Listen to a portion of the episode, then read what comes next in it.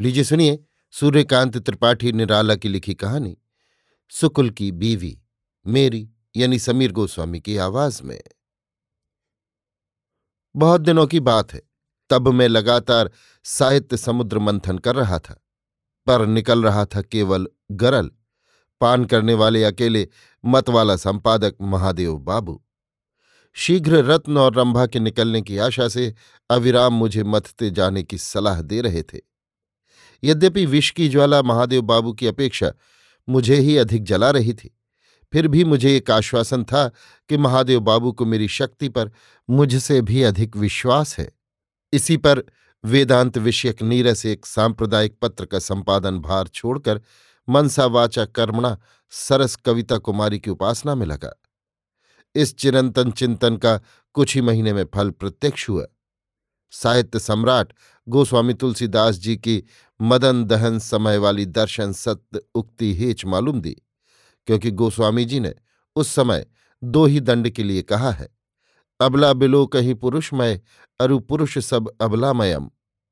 पर मैं घोर सुषुप्ति के समय को छोड़कर बाकी स्वप्न और जागृत के समस्त दंड ब्रह्मांड को अबलामय देखता था। इसी समय दरबान से मेरा नाम लेकर किसी ने पूछा, है? मैंने जैसे वीणा झंकार सुनी। सारी देह पुलकित हो गई। जैसे प्रसन्न होकर पीयूष वर्षी कंठ से साक्षात कविता कुमारी ने पुकारा हो, बड़े अपनाव से मेरा नाम लेकर। एक साथ कालिदास, शेक्सपियर बंकिम चंद्र और रविन्द्रनाथ की नायिकाएँ दृष्टि के सामने उतर आईं। आप ही एक निश्चय बंध गया। ये वही है जिन्हें कल कार्नवालिस स्क्वायर पर देखा था। टहल रही थीं। मुझे देखकर पल के झुका ली थीं। कैसी आँखें वे। उनमें कितनी बात है। मेरे दिल के साफ़ आईने में उनकी सच्ची तस्वीर उतर आई थी और मैं भी वायु वेग से उनकी बगल से निकलता हुआ उन्हें समझा आया था कि मैं एक अत्यंत सुशील, सभ्य, शिक्षित और सचरित्र युवक हूँ।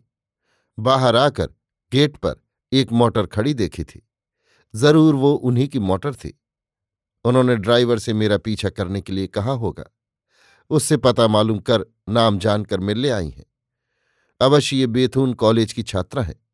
उसी के सामने मिली थी। कविता से प्रेम होगा। मेरे छंद की स्वच्छंदता कुछ आई होगी इनकी समझ में।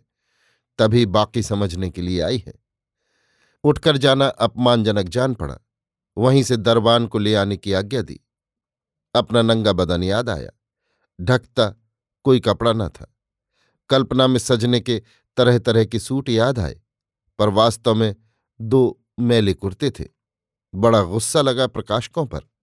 कहा, नीच है, लेखकों की कद्र नहीं करते। उठकर मुंशी जी के कमरे में गया, उनकी रेशमी चादर उठा लाया, कायदे से गले में डालकर देखा, फबती है या नहीं। जीने से आहट नहीं मिल रही थी, देर तक कान लगाए बैठा रहा। बालों की याद आई वो कस न गए हों, जल्द जल्द आईना उठाया। एक बार मुँह देखा, कई बार आँखें सामने रेल रेल कर फिर शीशा बिस्तरे के नीचे दबा दिया। शाह की गेटिंग मेरिट सामने करके रख दी। डिक्शनरी की सहायता से पढ़ रहा था। डिक्शनरी किताबों के अंदर छिपा दी। फिर तनकर गंभीर मुद्रा से बैठा। आगंतुका को दूसरी मंजिल पर आना था। जीना गेट से दूर था। फिर भी देर हो रही थी। उठकर कुछ कदम बढ़ाकर देखा। मेरे बचपन के मित्र मिस्टर सुकुल आ रहे थे। बड़ा बुरा लगा। यद्यपि कई साल बाद मुलाकात थी। कृत्रिम हँसी से होंठ रंग कर उनका हाथ पकड़ा और लाकर उन्हें बिस्तरे पर बैठा ला। बैठने के साथ ही सुकुल ने कहा, श्रीमती जी आई हुई हैं। मेरी रूखी ज़मीन पर आषाढ़ का पहला दोंगरा गिरा। प्रसन्न होकर कहा, अकेली हैं? रास्ता नहीं जाना हुआ। तुम भी छोड़कर चले आए। बैठो तब तक, मैं ले वाला तुम लोग देवियों की इज़्ज़त करना नहीं जानते। सुकुल मुस्कुराए, कहा रास्ता न मालूम होने पर निकाल लेंगे। ग्रेजुएट है। ऑफ़िस में मतवाला की प्रतियाँ खरीद रही हैं। तुम्हारी कुछ रचनाएँ पढ़कर खुश होकर। मैं चल न सका। गर्व को दबाकर बैठ गया। मन में सोचा, कवि की कल्पना झूठ नहीं होती। कहा भी है, जहाँ न जाए रवि, वहाँ जाए कवि। कुछ देर चुपचाप गंभीर बैठा रहा। फिर पूछा, हिंदी काफ़ी अच्छी होगी इनकी? हाँ। सुकुल ने विश्वास के स्वर से कहा, ग्रेजुएट हैं। बड़ी श्रद्धा हुई। ऐसी ग्रेजुएट देवियों से देश का उद्धार हो सकता है सोचा। निश्चय किया, अच्छी चीज़ का पुरस्कार समय देता है। ऐसी देवी जी के दर्शनों की उतावली बढ़ चली, पर सभ्यता के विचार से बैठा रहा। ध्यान में उनकी अदृष्ट मूर्ति को भिन्न भिन्न प्रकार से देखता हुआ, एक बार होश में आया, सुकुल को धन्यवाद दिया। सुकुल का परिचय आवश्यक है। सुकुल मेरे स्कूल के दोस्त हैं, साथ पढ़े। उन लड़कों में थे, जिनका ये सिद्धांत होता है कि सर कट जाए, चोटी न कटे। मेरी समझ में सर और चोटी की तुलना नहीं आई। मैं सोचता था, पूछ कट जाने पर जंतु जीता है, पर जंतु कट जाने पर पूछ नहीं जीती। पूछ में फिर भी खाल है, खून है, हाड़ और मांस है, पर चोटी सिर्फ़ बालों की है। बालों के साथ कोई देहात्म बोध नहीं। सुकुल जैसे चोटी के एकांत उपासकों से चोटी की आध्यात्मिक व्याख्या कई बार सुनी थी। पर सग्रंथी बालों के बल्ब में आध्यात्मिक इलेक्ट्रिसिटी का प्रकाश न मुझे कभी देख पड़ा, न मेरी समझ में आया। फलतः सुकुल की और मेरी अलग अलग टोलियाँ हुईं। उनकी टोली में वे हिंदू लड़के थे, जो अपने को धर्म की रक्षा के लिए आया हुआ समझते थे। मेरी में वे लड़के, जो मित्र को धर्म से बड़ा मानते हैं। अतः हिंदू, मुसलमान, क्रिस्तान सभी। हम लोगों के मैदान भी अलग अलग थे। सुकुल का खेल अलग होता था, मेरा अलग। कभी कभी मैं मित्रों के साथ सलाह करके सुकुल की हाकी देखने जाता था और सहर्ष, सुविस्मय, साप्रशंस, साक्लैप और सानयन विस्तार देखता था। सुकुल की पार्टी की पार्टी की चोटियाँ, स्टिक बनी हुई। प्रतिपद गति की ताल ताल पर सर सर से हॉकी खेलती हैं। वली मोहम्मद कहता था, जब ये लोग हॉकी में नाचते हैं, बी चोटियाँ सर पर ठेका लगाती हैं। फिलिप कहता था, see, the hunter of the east has caught the Hindus. Forehead in a noose of hair. यानी, देखो, पूरब के शिकारी ने हिंदुओं के सर को बालों के फंदे में फंसा लिया है। इस तरह शिखा विस्तार के साथ साथ सुकुल का शिक्षा विस्तार होता रहा। किसी से लड़ाई होने पर सुकुल चोटी की ग्रंथि खोलकर, बालों को पकड़कर ऊपर उठाते हुए कहते थे, मैं चाणक्य के वंश का हूँ। धीरे धीरे प्रवेश का परीक्षा के दिन आए। सुकुल की आँखें रक्त मुकुल हो रही थी। एक लड़के ने कहा, सुकुल बहुत पढ़ता है। रात को खूंटी से बंधी हुई एक रस्सी से चोटी बाँध देता है। ऊँगने लगता है तो झटका लगता है। जग कर फिर पढ़ने लगता है। चोटी की एक उपयोगिता मेरी समझ में आई।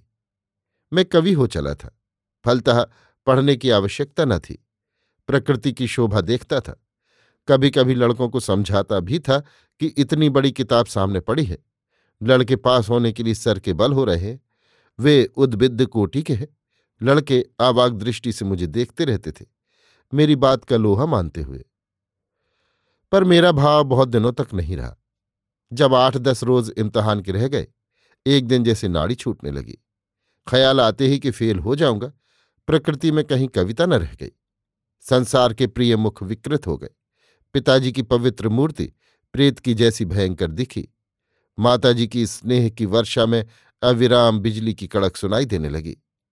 वंश मर्यादा की रक्षा के लिए विवाह बचपन में हो गया था। नवीन प्रिया की अभिन्नता की जगह बंकिम द्रगों का वे मनस हलाहल क्षिप्त होने लगा। पुरजनों के प्रगाढ़ परिचय के बदले प्राणों को पार कर जाने वाली अवज्ञा मिलने लगी। इस समय एक दिन देखा, सुकुल के शीर्ण मुख पर अध्यवसाय की प्रसन्नता झलक रही है।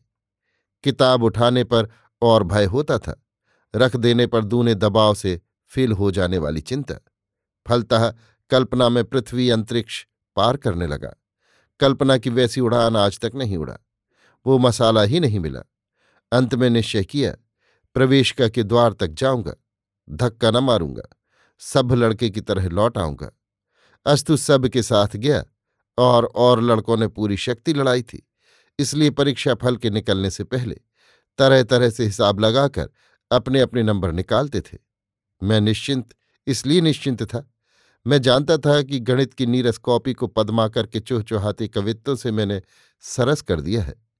फलतः परीक्षा समुद्र तट से लौटते वक्त दूसरे तो रिक्त हस्त लौटे। मैं दो मुट्ठी बालू लेता आया। घर में पिता, माता, पत्नी, परिजन, पुरजन सबके लिए आवश्यकतानुसार उसका उपयोग किया। मेरे अविचल कंठ से ये सुनकर कि सूबे में पहला स्थान मेरा होगा, अगर ईमानदारी से परिचय देखे गए। लोग विचलित हो उठे। पिताजी तो गर्व से गर्दन उठाए रहने लगे, पर ज्यो ज्यो फल के दिन निकट होते आए, मेरी आत्मा की वल्लरी सूखती गई। वो जगह मैंने नहीं रखी थी कि पिताजी एक साल के लिए माफ़ कर देते। घर छोड़े बगैर निस्तार न देख पड़ा। एक दिन माताजी से मैंने कहा, जगतपुर के जमींदारों ने बारात में चलने के लिए बुलाया है और ऐसा कहा है, जैसे मेरे गए बगैर बारात की शोभा न बन पड़ती हो। जमींदारों के आमंत्रण से माताजी छलक उठी। पिताजी को पुकार कर कहा, सुनते हो, तुम्हारे सपूत जमींदारों के यहाँ उठने बैठने लगे हैं। बारात में चलने का न्योता है। पिताजी प्रसन्नता को दबाकर बोले तो चला जाए, जो कहे, कपड़े बनवा दो और खर्चा दे दो। एकांत में पत्नी जी मिली, बड़ी तत्परता से बोली, वहाँ नाच देखकर भूल न जाइएगा। राम भजो, मैंने कहा, क्वा सूर्य प्रभो वंश, क्वा चाल्प विषयामति मैं इसका मतलब भी समझू? वो एक कदम आगे बढ़कर बोली, मन में निश्चय कर कि तुलना में मैंने उन्हें श्रेष्ठ बतलाया है। समझकर मैंने कहा, कहाँ तुम्हारी बाँस सी कोमल दुबली तेह से सूरज का प्रकाश? कहाँ वो जहर की भरी मोती रंडी? चलो, कहकर वो गर्व गुरु गमन से काम को चल दी। समय पर कपड़े बने और खर्चा भी मिला। पश्चात यथा समय जगतपुर के जमींदारों की बारात के लिए रवाना होकर कुछ दूर से राह काटकर एन गाड़ी के वक्त में स्टेशन पहुँचा। वहाँ से ससुराल का टिकट लिया। रास्ते भर में खासी मुहर्रमी सूरत बना ली।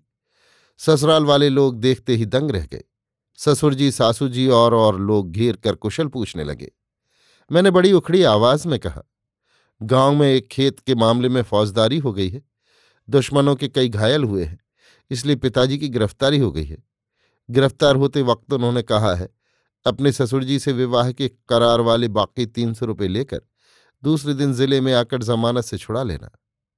ससुर जी सन्न हो गए, सासू जी रोने लगी और और लोगों को काठ मार गया। ससुर जी के पास रुपए नहीं थे, पर सासू जी घबराई कि ऐसे मौके पर मदद न की जाएगी तो त्रिपाठी जी कैद से छूटकर अपने लड़के की दूसरी शादी कर लेंगे। इस विचार से नथ, करधनी, पायजेब आदि कुछ गहने रेहन कर एक सौ पचास रुपये मुझे देती हुई बोली, बच्चा, इससे ज़्यादा नहीं हो सका। हम तो तुम्हारी सदा के ऋणी हैं, फिर धीरे धीरे पूरा कर देंगे। त्रिपाठी जी से हाथ जोड़कर हमारी प्रार्थना है। मैंने उन्हें सांत्वना दी कि बाकी रुपए लेने में उनके घर कभी ना आऊँगा। एक विपत्ति की बात थी। वो इतने से टल जाएगी। सासू जी मारे आनंद के रोने लगी। मैंने बड़ी भक्ति से उनके चरण छुए और यथा समय स्टेशन आकर कलकत्ते का टिकट कटाया। यहाँ से मेरे नए जीवन की नींव पड़ी। अखबारों में देखा, सुकुल प्रथम श्रेणी में पास हुआ है। चार साल बाद वो बीए हुआ एमए हुआ। मैं मालूम करता रहा। अच्छी जगह पाई। अब परीक्षा समाप्त कर परीक्षक है। मैं ज्यों का त्यों एक बार धोखा खाकर बराबर धोखा खाता रहा। एक परीक्षा की तैयारी न करके कभी पास न हो सका। कितनी परीक्षाएँ थी। तब से ये आज सुकुल से मेरी मुलाकात है। एक बार सारा इतिहास मेरे मस्तिष्क में चक्कर लगा गया। अब वो पिताजी नहीं, माताजी नहीं, पत्नी नहीं, केवल मैं हूँ। और परीक्षा भूमि। सामने प्रश्नों की अगणित तरंगमाला। मैं विचार में था। जब आँख खुली, साकार सुघरता मेरे सामने थी। अविचल दृष्टि से मुझे देखती हुई, अंजलि बांधकर नमस्कार किया। ललित अंग्रेज़ी से संवर्धित करते हुए, good morning, poet of vers libre. मैं उठा। नमस्कार कर, सुकुल के नज़दीक वाली कुर्सी पर बैठने के लिए बड़े अदब से हाथ बढ़ाकर बताया। वो खड़ी थीं। लहराती हुई मंद गति से चली। बैठकर मुझे देखकर मुस्कुराती हुई बोली, आप खूब लिखते हैं। प्यासा मृगमरीचिका के सरोवर का व्यंग नहीं समझता। मुझे ये पहली तारीफ़ मिली थी। इच्छा हुई, जाऊँ, महादेव बाबू को भी बुला लाऊं। कहूँ कि अब अमृत निकलने लगा है, चुल्लू बाँध कर चलिए। लेकिन अभी उतने अमृत से मुझे ही अघाव न हुआ था। बैठा हुआ एकांत भक्त की दृष्टि से देखता रहा। रक्त अधरों के करारों से अमृत का निर्झर भा वो बोली, सुकुल आपकी कविता नहीं समझते, मैं समझाती हूँ। सुकुल ना रह सके। कहा, ऐसा समझना वास्तव में कहीं नहीं देखा। असर भी क्या? चाहे कुछ न समझिए, पर सुनने से जी नहीं उबता। एमए क्लास तक किसी प्रोफेसर के लेक्चर में ये असर न था। हाँ हाँ जनाब। देवी जी मेरू मूल सीधा करके बोली, ये एमए क्लास से आगे की पढ़ाई है। जब पास करके आए थे, हाथ भर की चोटी थी, समझ में एक वैसी ही मेख सुकुल की चोटी मेरी निगाह में सुकुल से अधिक परिचित थी, पर उनके आने पर मैंने उन्हें ही देखा था। चोटी सही सलामत है या नहीं, मालूम करने के लिए निगाह उठाई कि देवी जी बोली, अब तो चाँद है, सुकुल को सुकुल बनाते। सच कहती हूँ, मुझे बड़ी मेहनत उठानी पड़ी है। उन्हें धन्यवाद दूँ, हिम्मत बाँध रहा था कि बोली मैं स्वयं सुकुल की सहधर्मणी नहीं। मेरा रंग उड़ गया। मुझे देखकर मेरे ज्ञान पर हंसकर जैसे बोली, सुकुल स्वयं मेरे सहधर्मी हैं। मैं साहित्यिका को तजुब की निगाह से देखने लगा। इतने पर उनकी कृपा की दृष्टि मुझ पर पड़ी। बोली, मैं आपको भी सहधर्मी बनाना चाहती हूँ। मैं चौंका, सोचा, क्या ये द्रौपदी वाला धर्म है? देवी जी ने कलाई वाली घड़ी देखी और उठकर खड़ी हो गई। भौहें चढ़ाकर बोली, बहुत देर हो गई, चलिए। आपको लेने आई थी टैक्सी, खड़ी है। फिर बढ़कर मेरे कंधे पर हाथ रखकर बड़े ही मधुर स्वर से पूछा, आप मुर्गी तो खाते हैं? मैंने सुकुल को देखा। सुकुल सिर्फ़ मुस्कुराए। समझकर मैंने कहा, मेरा तो बहुत पहले से सिद्धांत है। वो चली। मैं भी उसी तरह चद्दर ओढ़े सुकुल के पीछे चला। रास्ते भर तरह तरह के विचार लड़ते रहे। समाज में इतनी आज़ादी नहीं, स्त्री के लिए तो बिल्कुल नहीं। मुर्गी किसी तरह नहीं चल सकती। मैं खाता हूँ छिपाकर क्या ये स्त्री पर सुकुल तो सुकुल है? सुकुल का घर आ गया, एक छोटा सा दुमंजिला मकान इधर उधर बंगालियों की बस्ती जगह जगह कूड़े के ढेर, ऊपर मछलियों के सेलहर, बदबू आती हुई। हम लोग उतरे, भीतर बैठते दाहिने हाथ एक छोटा सा बैठका एक डेढ़ साल के बच्चे को दासी खिलाती हुई। श्रीमती जी को देखकर बच्चा मामा करता हुआ उतावला हो गया। दोनों हाथ फैलाकर माँ के पास आने के लिए कूद कर दासी की गोद में लटक रहा। लेकर देवी जी प्यार करने लगी। सुकुल ने दासी को मकान खोलने के लिए कुंजी दी। एक सहृदय बात कहना चाहिए, सोचकर मैंने कहा, भूखा है, शायद दूध पीना चाहता है। देवी जी ने षोड़शी के कटाक्ष से देखा। कहा दासी पिला देगी। मैंने पूछा, क्या ये आपका बच्चा नहीं है? हंसकर बोली, मेरा? है क्यों नहीं? पर दूध मेरे नहीं होता। मैंने निश्चय किया, शिक्षित महिला है, यौवन है, अभी मातृभाव नहीं आया, इसीलिए दूध नहीं होता। मन में विधाता को धन्यवाद देता रहा। चलिए, वो बोली, ऊपर चले, एकांत में बातें होंगी। सुकुल बाज़ार जाएँगे मुर्गी लेने। बच्चे को फिर दासी के हवाले कर दिया। मैं उनके पीछे चला, ये सोचता हुआ कि एकांत में सहधर्मी बनाने का प्रस्ताव न हो। चित्त को काबू में न कर सका। वो पुलकित होता रहा। ये कुछ सजा हुआ शयन कक्ष था। बैठिए, कहकर वो स्टोव जलाने लगी। मैं आईने में उनकी पंप करती तस्वीर देखता रहा। चाय, पान और सिगरेट मेज पर लगाकर बैठी। प्लेट पकड़कर मेरा प्याला बढ़ाती हुई मधुर कंठ से बोली शौक कीजिए। विनम्र भाव से मैंने दूसरी ओर वाली बाट पकड़ी और आँखों में ही उन्हें धन्यवाद दिया। निगाह नीची कर मुस्कुराती हुई उन्होंने अपना प्याला होठों से लगाया। आधी चाय चुक जाने पर पूछा, आप मेरे सहधर्मी हैं तो? पेट में उतनी ही चाय से समंदर लहराने लगा। ऊपर तूफ़ान। श्याम तट पर भावों के कितने सजे सुदृढ़ मकान उड़ गए। ऐसी खुशी हुई। कहा आप लेकिन सुकुल की बीवी हैं? हाँ हूँ। फिर मैं कैसे बीवी बना सकता हूँ? ऐसा धर्म संकट जीवन में कभी नहीं पड़ा। मेरा सारा समंदर सूख गया। तूफ़ान न जाने कहाँ उड़ गया। सिर्फ़ रेगिस्तान रह गया, जो इस ताप से और तपने लगा। मुझे चुपचाप बैठा अनमेल दृष्टि से देखता हुआ देखकर वो बोली, आप बुरा न माने। मैंने देखा है मर्दों में एक पैदाइशी ना समझी है। वो खास तौर से खुलती है जब औरतों से वे बातचीत करते हैं। मान लेने में ही बचत मालूम दी। मैंने कहा, जी हाँ औरतों के सामने उनकी समझ काम नहीं करती। हाँ वो बोली, सुकुल को आदमी बनाती बनाती मैं हार गई। बीवी को ही लीजिए।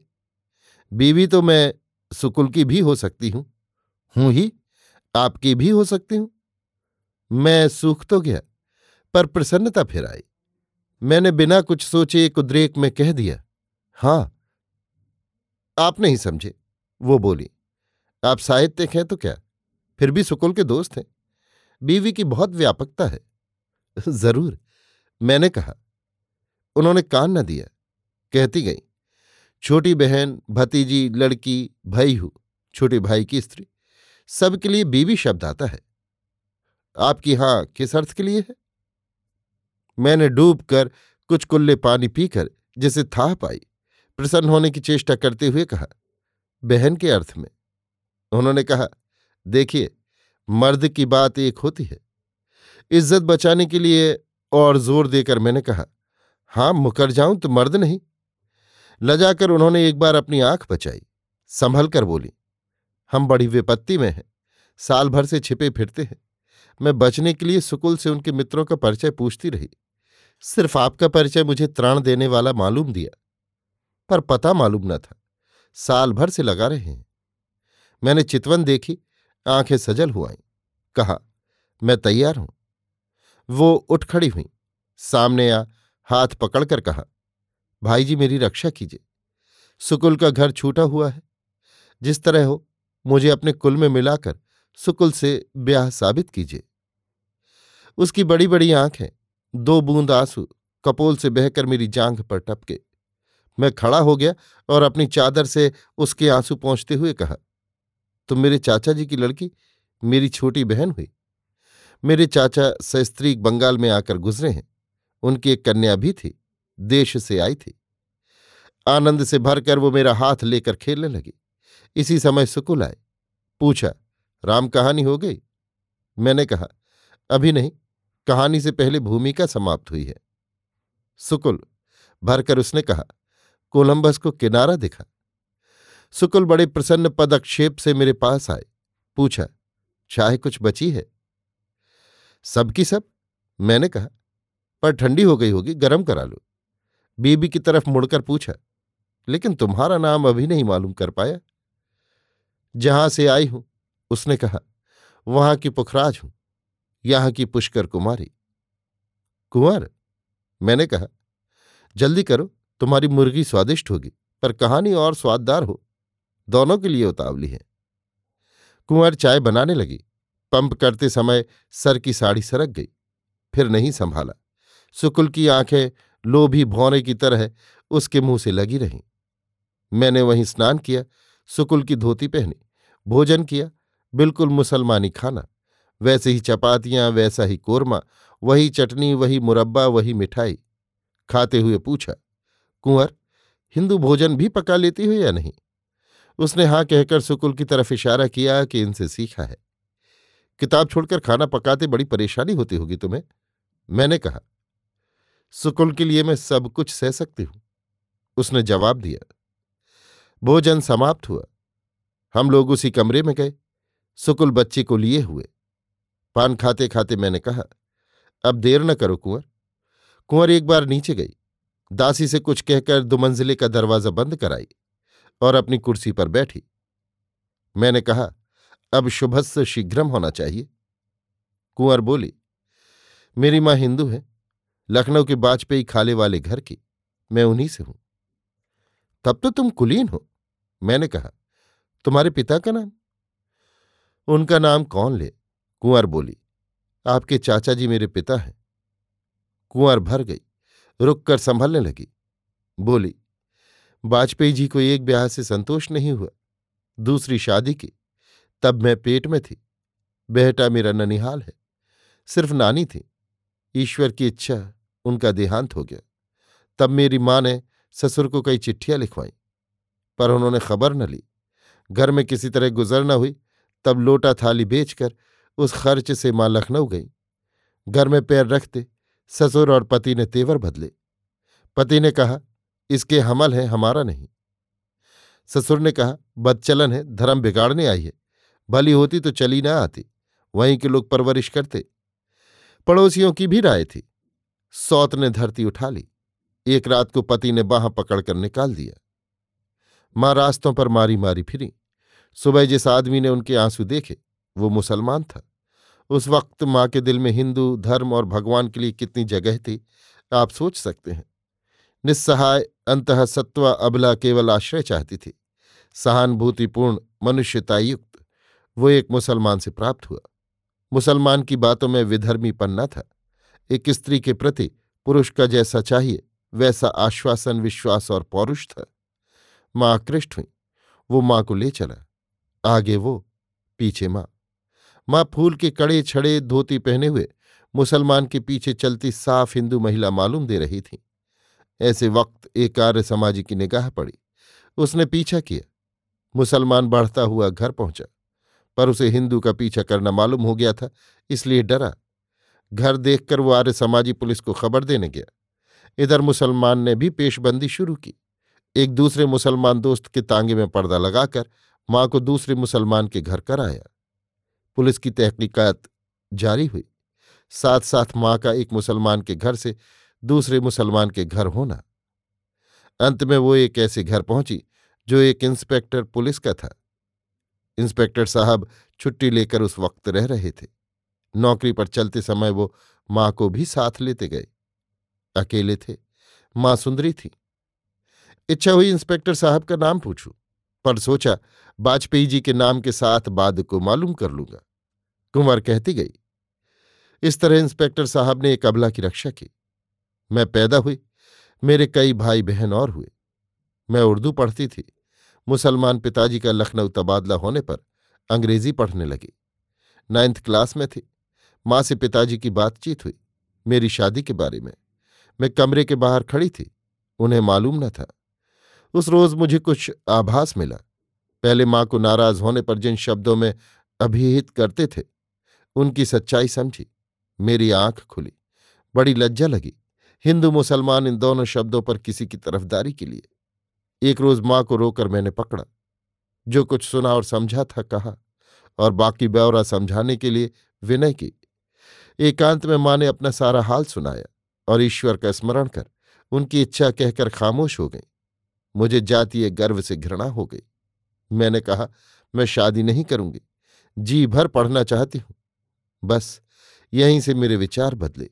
मैट्रिकुलेशन पढ़कर मैं आईटी कॉलेज गई और दूसरे विषयों के साथ हिंदी ली। एफए पास हो, बीए में गई। आखिरी साल सुकुल को देखा। सुकुल को देखा, कहने के साथ कुंवर का जैसे नेह का स्रोत फूट पड़ा। कुछ रसपान कर मैंने कहा, कुंवर, यह अच्छी तरह वर्णन करो। हिंदी के कहानी लेखक और पाठक बहुत प्यासे हैं। कुंवर जमकर सीधी हुई, बोली सुकुल तब क्रिश्चियन कॉलेज में प्रोफेसर थे। प्रिंसिपल को आश्वासन दिया था कि ईसाई धर्म को वो संसार का सर्वश्रेष्ठ धर्म मानते हैं। लेकिन बूढ़े पिताजी का लिहाज है और वो दो चार साल में चलते हैं। बाद को सुकुल क्रिश्चियन के अलावा दूसरा अस्तित्व नहीं रखते। कुछ निबंध भी प्रमाण के तौर पर लिखे। दूरदर्शी प्रिंसिपल ने तब सिफारिश की और इन्हें जगह मिली। मेरे मकान के सामने ठहरे। बड़ी संभाल से हैट लगाते थे कि चोटी कहीं से न देख पड़े। पगड़ी के भीतर विभीषण के तिलक की तरह। कभी मिसेस सुकुल आती थी, कभी अकेले ठोंकते खाते थे। मुझे इतना जानते थे कि इस मकान से कोई कॉलेज जाती है। एक दिन की बात, मैं छत पर थी, शाम हो रही थी। सुकुल बरामदे में बैठे थे। मौसम बरसात का था। बादल मदन की बैजंती बने हुए। ठंडी हवा चल रही थी।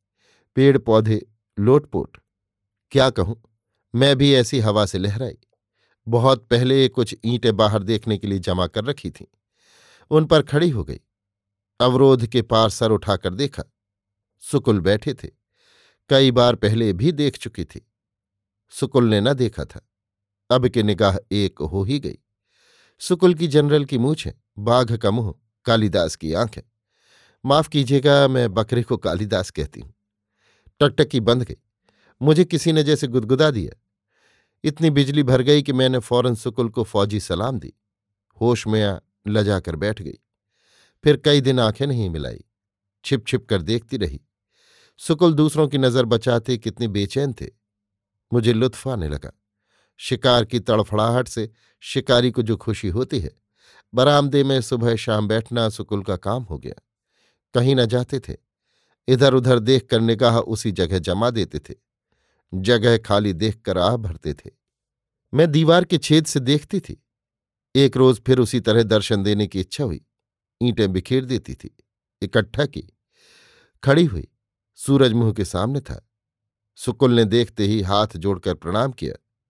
मैं कागज़ का एक टुकड़ा ले गई थी। उसकी गोली बनाकर उसे नीचे डाल दिया।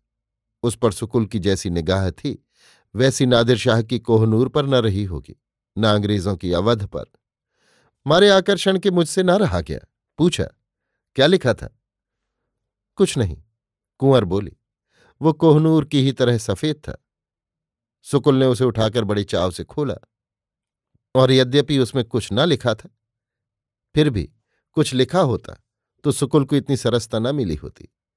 उस शून्य पृष्ठ पर विश्व की समस्त प्रेमिकाओं की कविता लिखी थी। सुकुल उसे लेकर बरामदे में आए और मुझे दिखाकर हृदय से लगा लिया। मैं मुस्कुराकर विदा हुई। इस खाली के बाद भरी दागने लगी। रोज एक गोली चलाती थी। बिहारी देव, पद्माकर, मतीराम आदि के दोहे और कवित्व लिख लिख कर अंत में सुकुल का किला तोड़ लिया। एक दिन एक गोली में दाग कर कि मैं तुम्हारे घर आऊँगी।